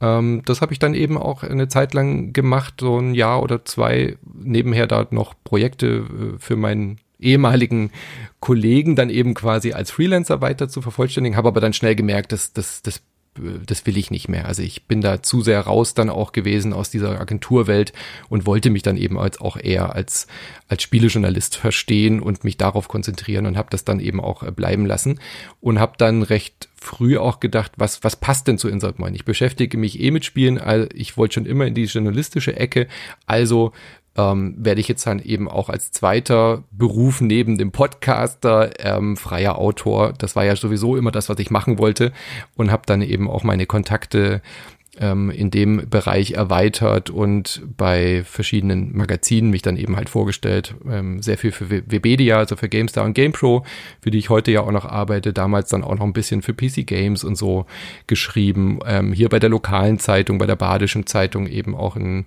in Freelancer-Position dann bekommen und inzwischen auch noch erweitert, dass ich eben auch Podcasts für andere produziere. Also dass ich quasi als meine Fachkenntnis, die ich jetzt durch äh, zehn Jahre Podcast produzieren und schneiden, eben auch einsetze, um für ähm, andere Kunden, für andere Podcast-Projekte, die entsprechend zu beraten um, gebe Workshops, wie man Podcasts macht an der Uni Frankfurt und so weiter und so fort. Also da schon immer drauf geachtet, mehrere, mehrere Standbeine noch aufzumachen. Ja. Ich, ich, ich, ich finde das sehr, sehr faszinierend dazu zu hören, wie sich das so über die Jahre bei dir entwickelt hat, weil du ja hm. mittlerweile wirklich ganz viele verschiedene Dinge machst. Wie sieht es denn aktuell um deine Work-Life-Balance? Wie ist es denn darum bestellt? Ich frage äh, zum einen besorgt als Kollege, der auch selbstständig ist, zum anderen aber auch von deinen Erzählungen. Du hast ja eine Vergangenheit im Agenturleben. Klar, das war eine andere Zeit in deinem Leben. Da war es mit der Work-Life-Balance ja nicht so gut bestellt. Mhm. Wie hast du das denn jetzt in den Griff gekriegt? Weil ich meine, das ist, ich zitiere, äh, täglichste Spiele-Podcast der Welt. War er mal, ist er immer noch, äh, und, und dann noch drumherum die ganzen anderen Aufträge. Wie organisierst du das denn, dass du da nicht komplett zusammenbrichst? Also dadurch, dass ich ja schon so kurz vor diesem Burnout mal stand, habe ich das ganz gut im Gefühl, wie es um meine Work-Balance, Work-Life-Balance steht äh, und bin da auch sehr vorsichtig geworden. Also ich glaube, mir geht's besser denn je, so körperlich, ähm, äh, was diese Arbeitsbelastung angeht, weil ich da, glaube ich, einen ganz guten Flow gefunden habe ähm, und mich einfach da ganz gut einschätzen kann und mich nicht mehr so überarbeite, so extrem, wie es zu der Agenturzeit war. Ähm, ein ganz wichtiger Schritt war, dass wir gesagt haben, okay, wir waren mal auf einem Höchststand von fast 5000 Euro bei Patreon, der ist dann aber konsequent runtergegangen. Und dann haben wir eben auch unserer Community gesagt, hör zu, das, das Stretch Goal war quasi so ähm, täglicher Podcast. Manu macht sich selbstständig bei 5000 Dollar. So, das ist so ein realistisches Ziel, wo das irgendwie funktioniert. Jetzt ist es aber so runtergegangen äh, bei Patreon. Wir waren dann, ähm, also inzwischen sind wir bei knapp unter 3000, äh, 2700 oder so. Also es ist stark zurückgegangen, natürlich auch ein bisschen bei Steady wieder dazugegangen, aber wir sind jetzt 1000 Euro insgesamt so weniger als zu Höchstzeiten. Und dann haben wir der Community gesagt oder habe ich gesagt, hör zu, wir können es einfach nicht mehr täglich machen weil Micha und ich müssen nebenher auch noch andere Erwerbsarbeit leisten. Ja? Und wir glauben, dass die Qualität der Folgen wieder besser wird, wenn wir nicht einfach jeden Tag eine rausballern, während wir andere Projekte noch machen müssen, sondern wir machen dann vier Folgen die Woche, Montag, Mittwoch, Freitag und Sonntag und haben dafür dann eben auch Zeit, um uns andere Projekte zu kümmern. Und das war ein ganz wichtiger Schritt. Also seit wir das jetzt letztes Jahr gemacht haben und ich mich dazu durchgerungen habe, quasi endlich mal mit diesem Zwang zu brechen, jeden Tag podcasten zu müssen das war für mich ganz, ganz schwer. Also Micha und Daniel haben schon, haben schon länger gesagt, als der Rückgang klar war, hör zu, wir müssen einfach das täglich abschaffen. Wir können einfach nicht mehr so viel Folgen machen. Dann ist Daniel ja auch gegangen und dann habe ich gesagt, nein, wir sind doch der täglichste Podcast. Also es war ganz schwer für mich, diese, diese zehnjährige Streak wirklich jeden Tag zu podcasten äh, zu brechen. Aber als ich den Schritt dann gemacht habe oder als wir uns entschieden haben, diesen Schritt zu machen und ich dann endlich überzeugt war davon, ähm, das hat mir sehr, sehr gut getan und das hat habe ich jetzt dieses Jahr auch gemerkt. Also rückblickend war das total wichtig, dieses, diese Lücken mir zu lassen, äh, ein bisschen Verschnaufspause zwischen den Podcasts zu lassen, um mich auch überhaupt mal wieder mit dem Kopf mental auf andere Projekte ähm, konzentrieren zu können und da auch zu gucken, meine Fühler auszustrecken und da hat sich äh, sehr viel getan. Wie gesagt, ich äh, Workshops auf einmal jetzt äh, gegeben dieses Jahr, was ich vorher auch nicht hatte. Ähm, und eben auch andere Podcast-Projekte zu akquirieren und die dann irgendwie äh, zu ähm, zu machen und da überhaupt Zeit dafür zu haben. Das war sehr, sehr wichtig und seitdem ist die Life-Work-Balance wirklich sehr, sehr gut, würde ich sagen. Ja, ich, ich, ich will dir da auch gerne nochmal auf die Schulter klopfen. Ich meine, von mir musst du es nicht hören, das haben dir mittlerweile genug andere Leute gesagt und du hast es an dir selber gemerkt, aber trotzdem, das war ein guter Schritt, das zu machen. Äh, und vor allem auch, weil's, weil ich es mir eben überhaupt nicht leicht vorstellen kann, wie du es schon beschrieben hast, wenn der Claim des eigenen Projekts ist, der täglichste mhm. Podcast zu sein und dann genau diesen Claim quasi zu aktualisieren und nicht mehr so zu arbeiten, wie es ursprünglich mal die Idee war, das kann nicht leicht gewesen sein. Ich kann das ganz gut nachzeichnen. Hat das denn auch äh, damit dann, wie du schon so ein bisschen angedeutet hast, damit zu tun, dass auch dann die Leute ihren, ihre Unterstützung eingestellt haben, weil sie gemerkt haben, du hast da das Schlagwort Qualität genannt, dass da irgendwie die Folgen, dass man den angehört hat, dass du da so ein bisschen an deiner, an deinem, an deiner Leistungsgrenze schon operierst? Oder womit hatte das zu tun oder hat es zu tun, dass Menschen ihren Support für Insert Moin nach so vielen Jahren vielleicht sogar einstellen? Habt ihr da mal irgendwie evaluiert? Habt ihr euch da irgendwie mhm. Gedanken gemacht? Ja, es sind viele Faktoren. Also es ist natürlich sehr individuell bei, bei allen Leuten, die uns unterstützen. Ganz oft kriegen wir das Feedback. Ich habe dann auch öfter mal so nachgefragt. Also auf Patreon hast du dann ja auch eben den persönlichen Kontakt mit den Leuten, hast ja die E-Mail-Adresse oder hast eben auch die Möglichkeit über Patreon die Leute direkt anzuschreiben. Und ich habe dann hin und wieder mal so eine kleine Mail-Offensive gemacht, äh, dass ich äh, gemerkt habe, okay, wenn jetzt wieder ein paar paar Dutzend Leute gegangen sind, dass ich die angeschrieben habe persönlich habe gesagt, ähm, sagt mir doch einfach nur kurzen Grund, was äh, euch dazu bewegt hat, uns nicht mehr zu unterstützen. Ist völliges Verständnis dafür, klar. Mich interessiert es einfach nur. Und ganz viele haben einfach ähm, angegeben, so dass sie, dass sie sich persönlich auch verändert haben, dass sie weniger spielen, dass sie beruflich sich verändert haben, familiär verändert haben. Einer hat tatsächlich geschrieben, er hat einen Hund bekommen und hat jetzt ein quasi neues Hobby. Er spielt überhaupt gar nicht mehr, weil er sich jetzt nur noch um den Hund kümmert. Ähm, andere Leute haben gesagt, sie haben gemerkt, sie äh, der, der, der Podcast ist ihnen einfach zu viel geworden. Also jeden Tag so eine Folge im Podcatcher haben, das hat eher sogar ein schlechtes Gefühl erzeugt, weil sie gar nicht hinterhergekommen sind, das alles anzuhören. Ja, und ähm, kam aber durchaus eben auch vereinzelt, ja, früher wart ihr besser. Daniels Rückgang war natürlich ein schwerer Schlag. Ähm, Daniel hat persönlich eben auch dieses Gefühl gehabt, so er, er will sich nicht mehr mit der Spielebranche auseinandersetzen und äh, beruflich zu spielen. Er hat wirklich auch den Beruf komplett gewechselt, ist nicht mehr, der war ähm, bei einer Redaktion vorher, macht jetzt was völlig anderes, aber hat dann eben auch Druck gespürt durch Insert Moin, jeden Tag spielen zu müssen und immer nur das zu spielen, was für den nächsten Podcast relevant ist, ja, und nicht einfach zu sagen, ich will jetzt mal das erste Red Dead Redemption durchspielen, ja, ist mir völlig egal, ob wir dazu einen Podcast hatten. Und das hat ihn so gestresst, dass er dann auch gesagt hat, ähm, das macht mir keinen Spaß mehr, er geht. Und äh, das hat natürlich auch einen, einen, Rückschlag gemacht, weil einfach dieses, dieses, wir waren schon so ein bisschen so ein Dream Team, wir waren halt so gut eingespielt, das hat schon auch quasi ähm, viel dazu beigetragen, die Community so zusammenzuhalten, da sind viele natürlich auch abgesprungen, klar, aber ich denke schon, dass man es uns auch angehört hat. Also gerade Micha und mir, die dann noch mehr Arbeitslast sozusagen hatten, dass wir dann vielleicht auch einzelne Folgen nicht mehr so qualitativ hochwertig hatten, wie wir es davor hatten. Das war sicherlich auch für manche ein Grund.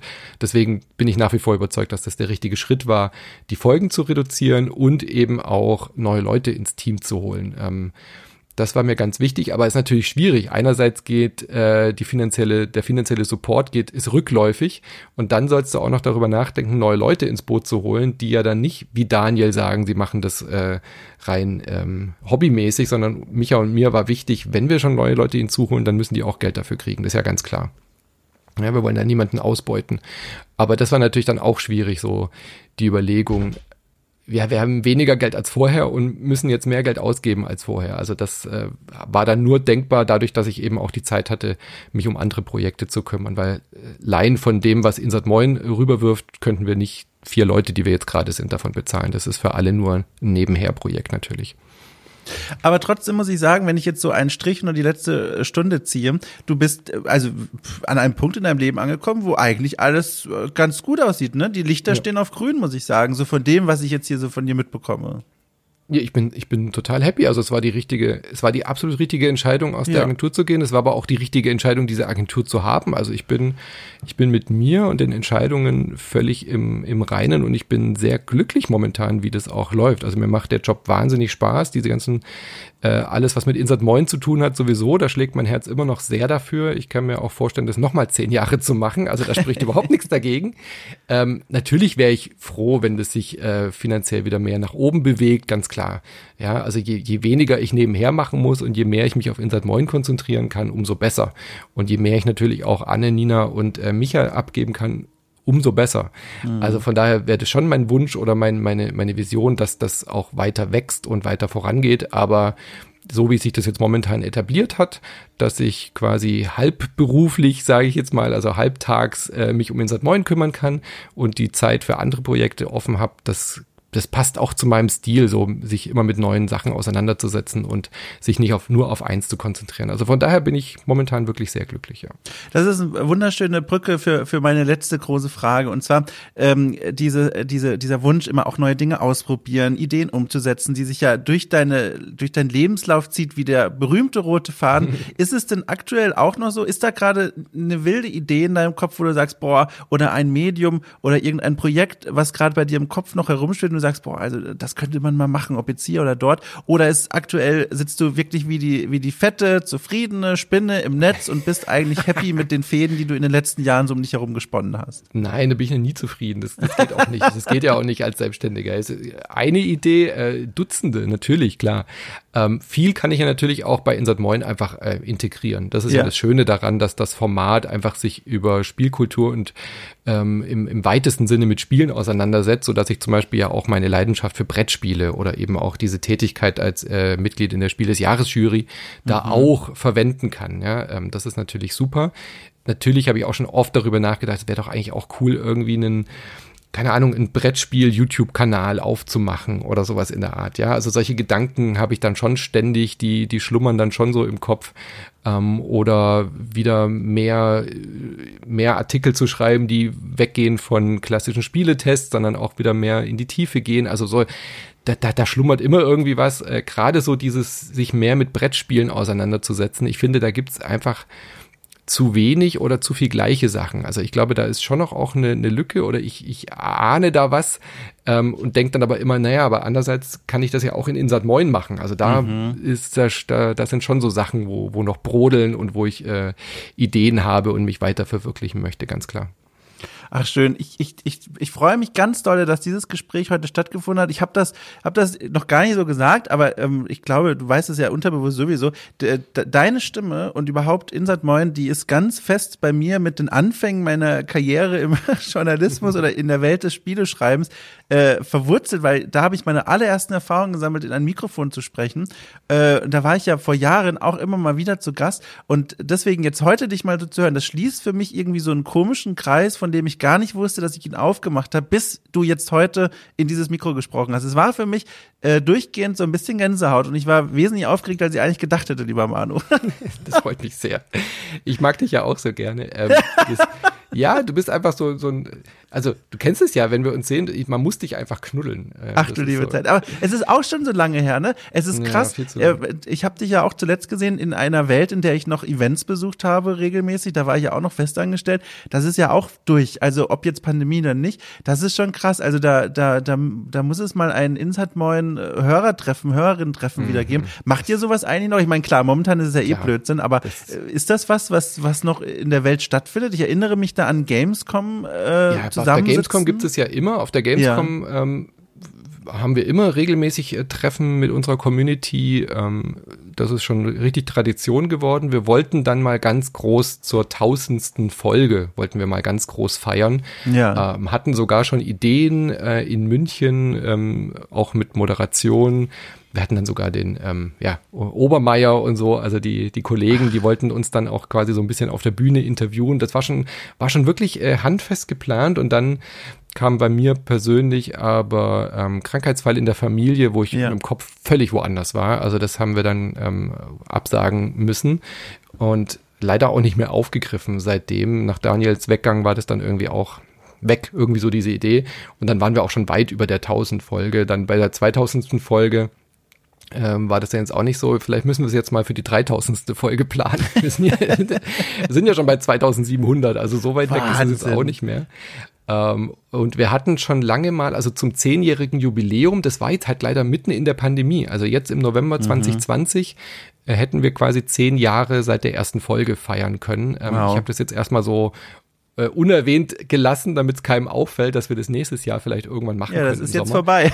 ja, ja. ähm, weil Laboom hatten wir schon, äh, schon lange geplant. Also meine, meine Wunschvorstellung ist, ähm, dass wir uns eine Hütte mieten und alle aus der Community, die Bock haben, kommen auf die Hütte und wir machen ein ganzes Wochenende lang Brettspiele und oh was weiß Gott. ich und äh, eine kleine Mini-LAN und äh, äh, setzen uns einfach zusammen und quatschen und da gibt's auf dem Community auch einen eigenen Kanal und ganz viele Leute haben Bock drauf, aber oh, dieser Aufwand, weißt du? Mhm, so eine Hütte mhm. mieten und dann weißt du ja auch nicht, wie viele Leute kommen denn da? Kommen da 30, 40 oder 100 Leute? Also das ist sau schwer, das so nebenher zu machen. Ich, ich mag sowas eigentlich nicht so gerne zu organisieren.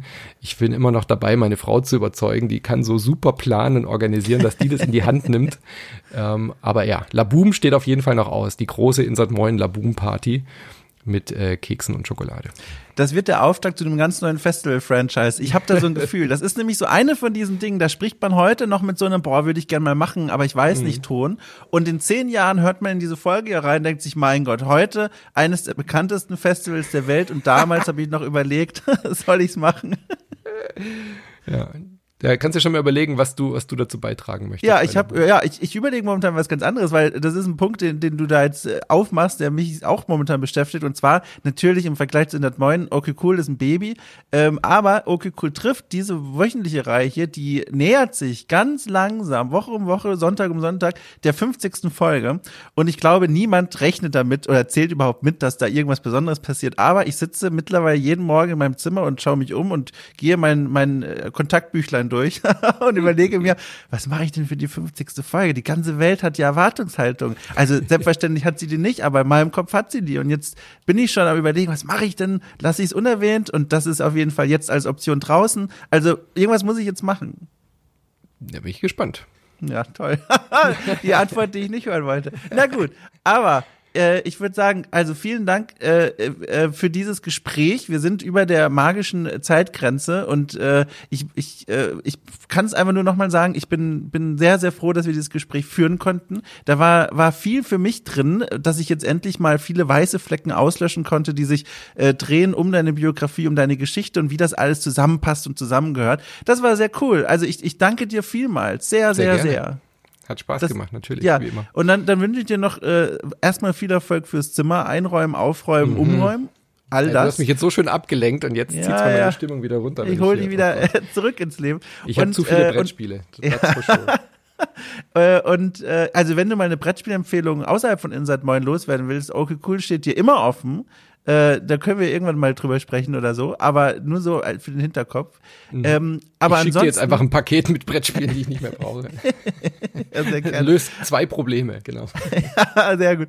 Äh, aber was ich jetzt noch sagen möchte, äh, Grüße ans Team. Sehr liebe Grüße ja. ans Team. Das ist ein sehr liebes Team, was du um dich herum versammelt hast. Großartig, ich ich kenne sie alle mehr oder weniger äh, gut mittlerweile und das sind alles sehr nette Menschen. Also viele liebe Grüße auch ins Insert Moin Team das richtig aus. Und äh, gern mal wieder zu Gast bei uns. Oh ja, sehr gerne. Schreib mir, hau mich an. Ich spiele verschiedene Dinge. Vielleicht ist da ja was dabei. Das würde mich ja sehr freuen, mal wieder da zu sein. Oder auf der Gamescom mal wieder. Oder auf Zeit. der Gamescom, irgendwann. Gut, also, tschüss. Tschüss.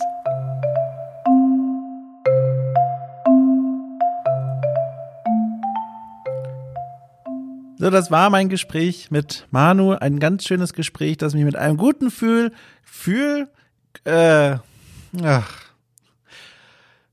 Also, was der Kern des Satzes sein sollte, war, nach dem Gespräch, es ging mir richtig gut und auch dieses S ist an einer falschen Stelle gelandet. Äh, ich hatte trotzdem einen guten Tag danach. Äh, ich weiß nicht, warum die Buchstaben heute so all over the place sind, aber ist egal. Das ist hier die Abmoderation, die ist immer etwas chaotischer als der Anfang, denn hier hören, glaube ich, nur noch wenige Leute zu, der harte Kern. Irgendwann muss ich mal herausfinden, wie viele, andererseits lieber doch nicht. Ich wünsche euch eine schöne Woche, ganz ohne Witz, und wir hören uns nächsten Sonntag wieder hier bei Okay Cool trifft. Und jetzt gehe ich erstmal Buchstaben einsammeln.